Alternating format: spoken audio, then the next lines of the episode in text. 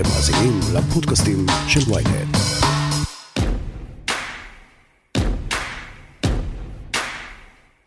הביטקוין עלה, הביטקוין ירד, העולם כולו התמכר כבר לכותרות האלה ולקולות הפליאה שיוצאים מגרונותיהם של מיליוני בני האדם, הצופים כלא מאמינים ברכבת הערים המכונה מסחר במטבעות דיגיטליים.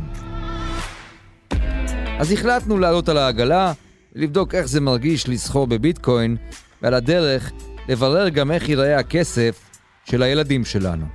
דן רבן, עורך שוק ההון בוויינט כלכלה, והמומחה שלנו לענייני מטבעות דיגיטליים, וסוחר הביטקוין פז אושרן, יעשו לכם קצת בלאגן בראש.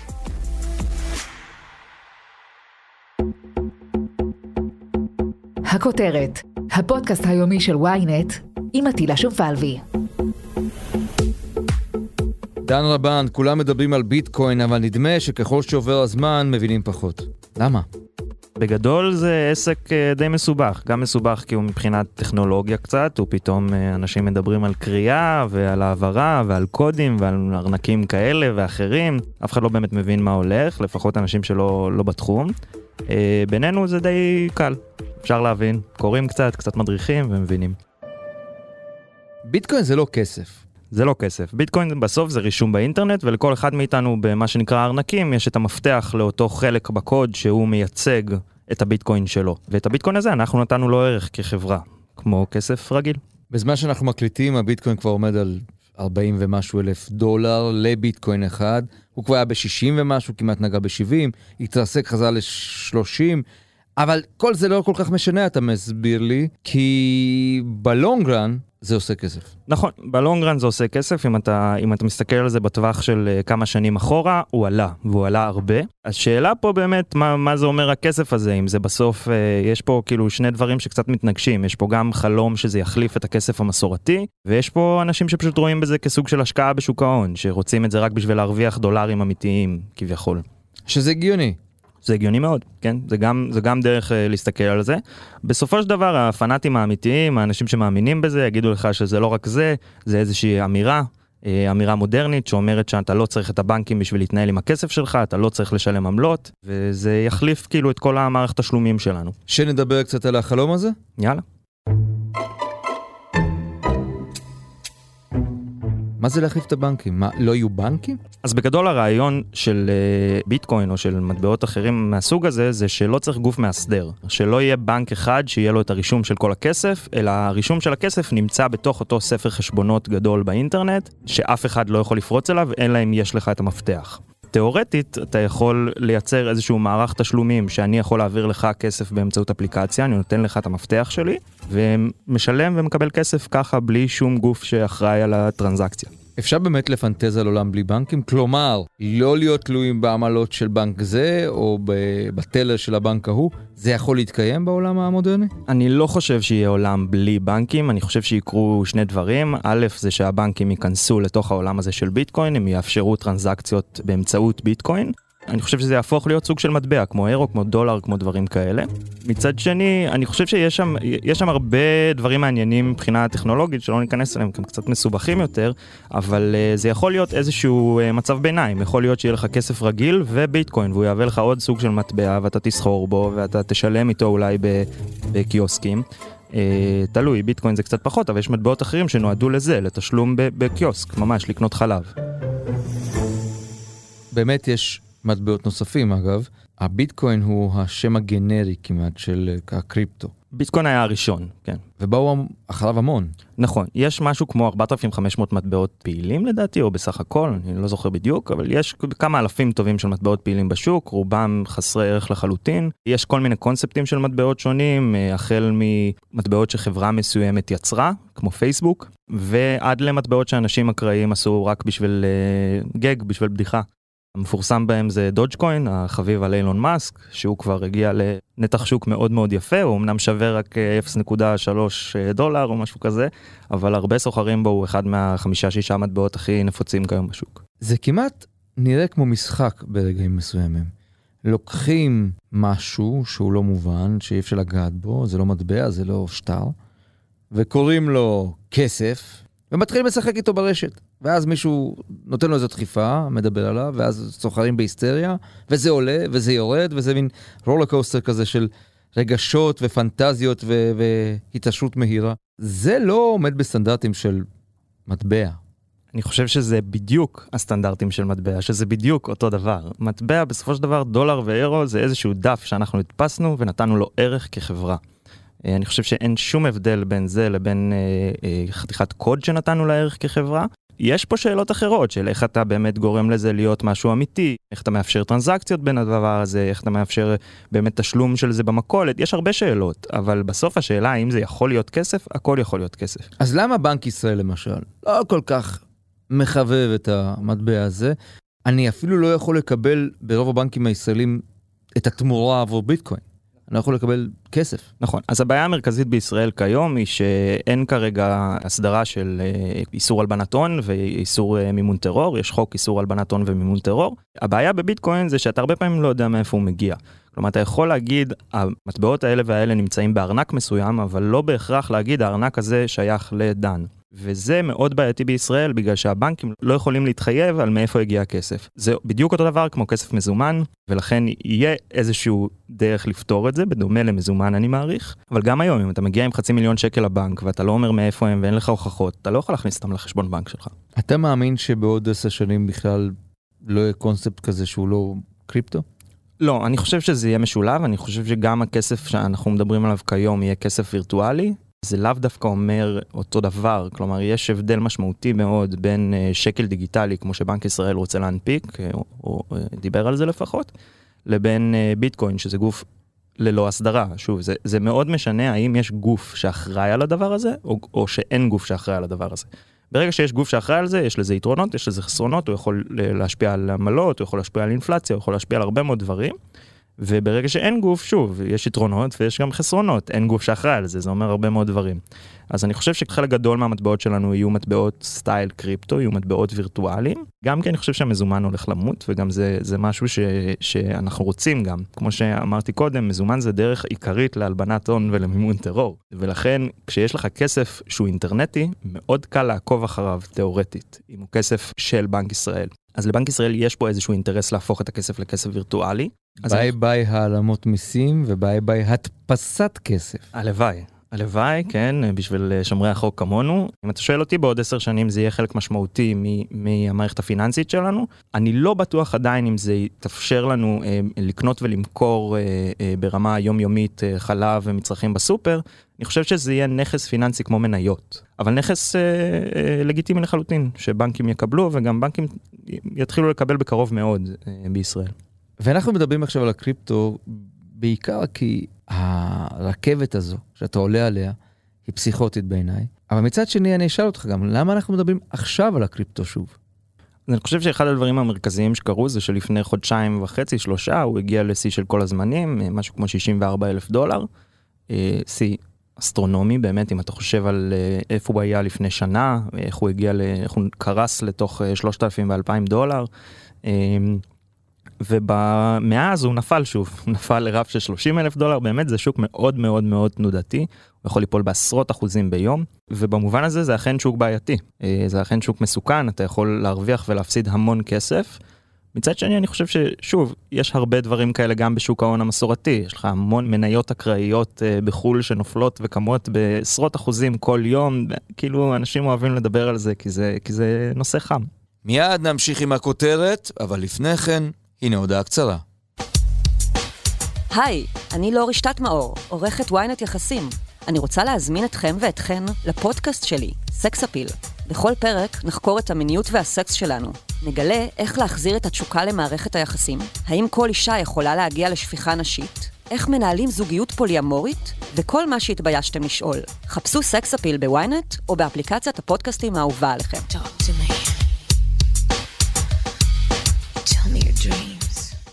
הזכרנו את אילון מאסק, יש צעירים, הייטקיסטים, אידיאליסטים.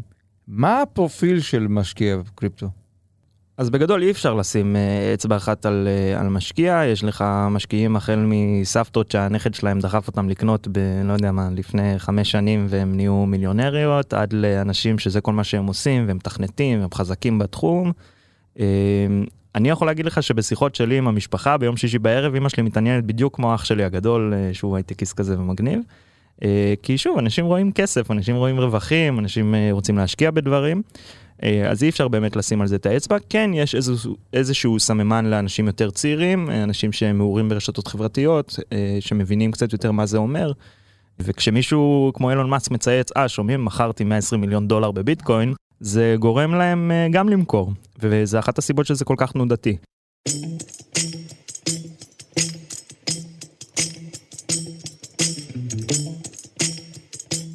אז אושרן, אתה משקיע בביטקוין וגם במטבעות קריפטו אחרים. קח אותנו שנייה אל רכבת ההרים הפסיכולוגית של משקיע ביטקוין. זה טירוף, לא? זה טירוף, כן, זה טירוף, ואחד המשפטים שמהדהדים אצלנו הרבה זה שמי שלא יכול אה, להכיל ירידה של 50 אחוז, הוא לא ראוי לעלייה של פי 3 ופי 4 ופי 5. אז בוא נגיד שמי שנכנס לתחום יודע שהוא נכנס לרכבת הרים, ו... ובאיזה שלב אתה גם נהנה מהרכבת הרים הזאת. איך זה עובד? אתה יום אחד מסתכל, הביטקוין 50 אלף דולר, למחרת 30 אלף דולר, זה לא הופך אותך לקצת, לא יודע, מכור, קצת בסטרס? קודם כל, בוודאי, למרות שבתכלס הכל על הנייר. מה שמעניין זה מה קרה מהרגע שנכנסת ומה קרה ברגע שיוצאת. כל האמצע הוא לא באמת אמור לעניין. אתה יודע, זה מעניין בשביל המשחק, יש פה את הרכבת הרים, את הריגוי של עלה, של ירד, של איזה הפתעה, יש פה את הריגוש של כל המסביב.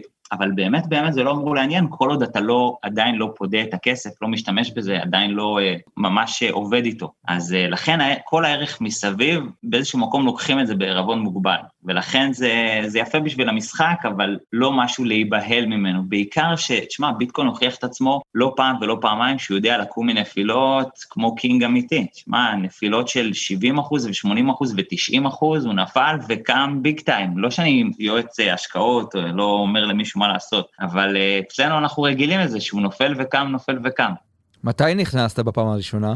Uh, אני נכנסתי מאוחר, אני נכנסתי ב-2017, בפעם הראשונה, שזה היה יחסית גבוה, בפעם הראשונה זה היה 18 וחצי אלף דולר, ושמעתי על זה עוד הרבה לפני, שמעתי על זה עוד כשזה היה 100 דולר, ואמרתי, 100 דולר למטבע, אתם משוגעים, זה המון, מי, מי ישקיע 100 דולר במטבע?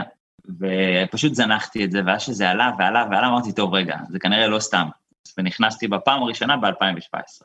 ואז הגיעה הנפילה של 2018, ומקבלים שיעור מאוד מאוד טוב. אחד, לא להיכנס בכסף שכואב לך לאבד, שזה אומנם מה שעשיתי, אבל uh, זה עדיין היה עוד איזושהי סתירה uh, חזקה, עוד איזשהו שיעור. דבר שני זה שכמו שביטקוין יודע לעלות, הוא יודע גם לרדת, וצריך להיות חזקים. עכשיו, במקרה, בגלל שנכנסתי לזה מתוך זה שהעמקתי והבנתי, וכבר הכרתי את החזון שעומד מאחורי ביטקוין, אז לא נלחצתי. זאת אומרת, ידעתי, אוקיי, זה יעלה באיזשהו שלב, זאת אומרת, זה עניין זמני שיימשך פרק זמן כלשהו, שנה, שנתיים, שלוש, והוא יקום חזרה, ואם אני מספיק סבלני, אז זה ישתלם בסופו של דבר, ובאמת מה שחשוב זה הרגע שבו אני נכנס, הרגע שבו אני יוצא.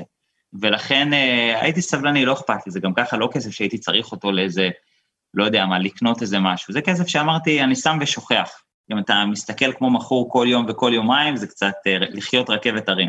אז ממש שמתי, השתדלתי לשכוח, זה לא פשוט עם הרכבת הרים הזאת. אחרי זה כשזה ירד ממש, אז נכנסתי עוד בירידות, אמרתי, יש פה ממש אה, מחירי הנחה. אז נכנסתי ככה עוד בירידות, כל פעם ירד עוד, נכנסתי עוד, ירד עוד, נכנסתי עוד, הכנתי את עצמי שזה כסף לטווח רחוק.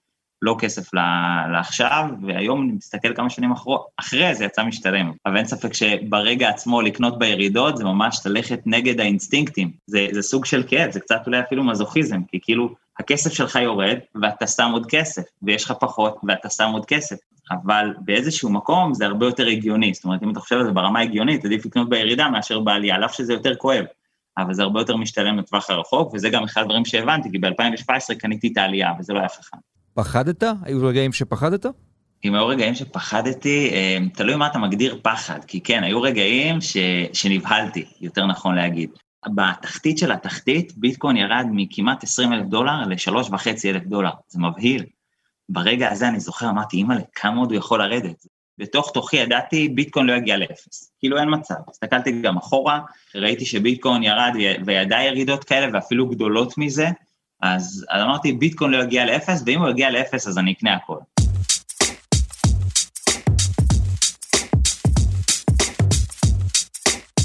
קח אותנו בבקשה לרגע שבו הפכת למיליונר.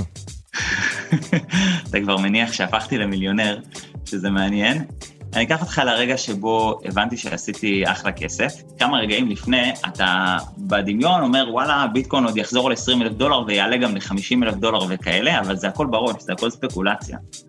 וזה, מי שזוכר ככה, מי שיעקוב אחרי הגרף, אז מ-2018 הוא רק יורד ויורד חודש אחרי חודש, הוא יותר נמוך מהחודש הקודם. וכאילו אתה נאחז באמונה, אבל המציאות נותנת כאפות, אז זה מאוד מאוד קשה. ויש איזה רגע, אני ממש זוכר את זה, זה היה בראשון באפריל, אני חושב שזה היה 2020, הראשון באפריל, אני ממש זוכר את התאריך הזה, יום בדיחה כזאת, שפתאום ביטקוין מזנק חזרה והוא מראה זינוק יפה. הוא עולה והוא עולה עד שהוא מגיע לטופ של 13,000 דולר, שמ-3.5 אלף דולר ל-13 זה היה איזה פי 4 או משהו כזה. וזה הרגע שאתה אומר, וואו, זה לא היה רק בראש, זה, זה מתממש.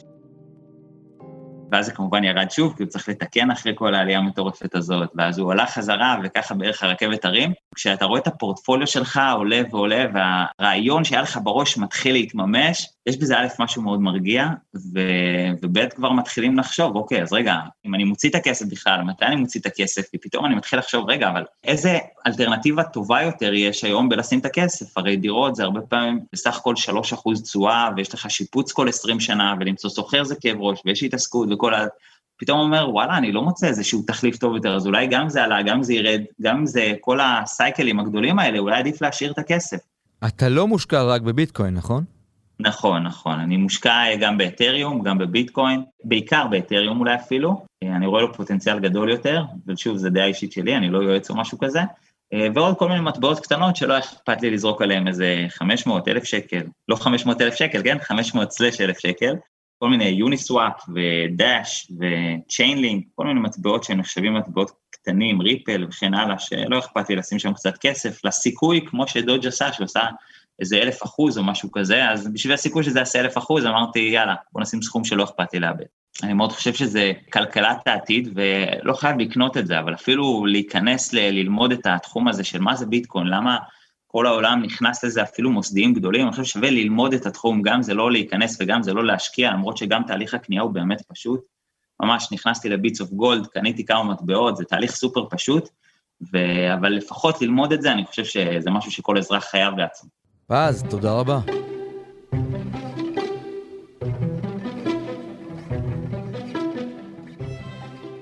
דן, הייתה תחושה שבאמת הקריפטו, המטבעות האלה, יחליפו בסופו של דבר את הכסף הממוסד, נקרא לו כך. ואז באו הסינים, ואפילו האמריקנים, ודי הורידו סטירה ודלי של מים קפואים על המטבעות האלה, ואמרו, אנחנו נילחם בכם. מה, זה לא קל אף פעם להעמיד משהו שהוא ברעיון שלו, באידיאל שלו ובפומבי שלו, סותר את כל האנשים הכי חזקים בעולם. כרגע זה סותר את המערכת הבנקאית ואת המערכת הפיננסית כמו שאנחנו מכירים אותה, בכל העולם. הקונספט, כן, שוב, אני טוען שאפשר לשלב ביניהם, אבל הקונספט, ההיגיון הראשוני אומר אנחנו לא צריכים אתכם, אנחנו יכולים להתנהל בלעדיכם. ברור שיהיה לזה תגובות והרבה קשיים. אני חושב שהיום הם מבינים שבגלל שיש שם כבר כל כך הרבה מיליארדים של דולרים זורמים שם, זה לא משהו שהם יכולים להתחמק ממנו, וזה גם אגב די הטענה של כל הרגולטורים, אף אחד לא אומר אני לעולם לא אאפשר את זה, הם כרגע דוחים את הקץ, כי הם לא מבינים עדיין מה הקונסטלציה שהם רוצים לעשות את זה. איך האיש הזה, שהמציא את הביטקוין, לכאורה, שמו סטושי נקמוטו, שהוא אלמוני כבר כל כך הרבה שנים, איך יכול להיות שבמאה ה-21 אתה יכול להיות אלמוני עד כדי כך? אז יש בזה סביב זה כל מיני קונספירציות. אחת מהן זה שהוא לא איש אלמוני, שזה חברה ממוסדת או גוף של אנשים. השנייה זה, לא יודע מה, שהוא מת, או נעלם מעל פני האדמה, או שהוא יושב באיזה טירה עם מלא כסף, יש כל מיני תיאוריות, בסוף אף אחד לא יודע מי זה. אני לא חושב שזה כזה משנה, אני חושב שזה סיפור זקסי ומגניב, אבל זה לא כזה משנה לאיפה שאנחנו עומדים היום. אף אחד לא חשב שזה יגיע ל... לרף כזה של מערכת שמגלגלת כל כך הרבה כסף ויש לה פוטנציאל כל כך גדול ואנשים מתעניינים בה ברמת אנשים מאוד מאוד עשירים, אילון מאסק הוא מתחרה על האיש הראשון או השני הכי עשיר בעולם. והוא אחד הדברים שהוא הכי חם עליהם זה, זה מטבעות קריפטוגרפיים. לא ביטקוין. אז ביטקוין היום הוא קצת מסתייג ממנו בגלל העניין שהוא דורש לא מעט, זה אומר בסוף זה דורש דלק, זה דורש חשמל. כדי לכרות אז זה לא רק. לכרות, לא, כל אינטראקציה, בסופו של דבר ביטקוין זה איזשהו רצף של אותיות מאוד ארוך, זה דורש המון כוח מחשוב, גם בשביל לעשות טרנזקציות, גם בשביל להעביר אותו ביני לבינך, וגם בשביל לכרות אותו, נכון, לכרות אותו זה פחות בעיה תיאורטית, כי כאילו זה ייגמר מתישהו, יש איזשהו רף מוגבל של אה, כמה אפשר לכרות, אבל כן, הוא בסוף הוא מאוד כבד, הוא מאוד מאובטח, וזה דורש המון כוח מחשוב. אז היום המטבע החביב על אה, אילון מאסק זה, זה דודג'קוין, אה, ההוא שהזכרנו קודם. הוא באמת כביכול יותר קליל, יותר פרקטי, הוא לוקח פחות אה, כוח מחשוב ואפשר כאילו להשתמש בו בלי לזהם as much. אתה שכרת בביטקוין? אני שכרתי בדומיו, לא בביטקוין, אה, באחד ממיני המטבעות. כן, גם כי that's my job ואני רוצה להבין אה, איך זה עובד ו- ומה עושים עם זה, וגם כי זה עניין אותי ואני מאמין בחלק אה, לא קטן מהתחום הזה של... וגם אה, כי רצית להיות מיליונר. כמובן, זה תמיד, זה תמיד נכון, זה תמיד נכון, לא, לא נהייתי מיליונר מזה, ממש לא. אה, אבל כן, ואני עדיין לא מבין כלום. דן רבן, המון תודה. תודה לך. עד כאן הכותרת להיום. מחר נהיה כאן שוב עם פרק נוסף. אתם מוזמנים להזין לפרקים נוספים בוויינט, בספוטיפיי, באפל ובכל אפליקציות הפודקאסטים באשר הן. אם יש לכם הערות, בקשות או רעיונות, אתם מוזמנים ליצור איתי קשר באמצעות האימייל podcastshtrudelwynet.co.il עורך הפודקאסטים שלנו הוא רון טוביה, בצוות ערן נחמני ושחה ברקת, על הסאונד ניסו עזרן. אני עטילה שומפלבי, נשתמע מחר.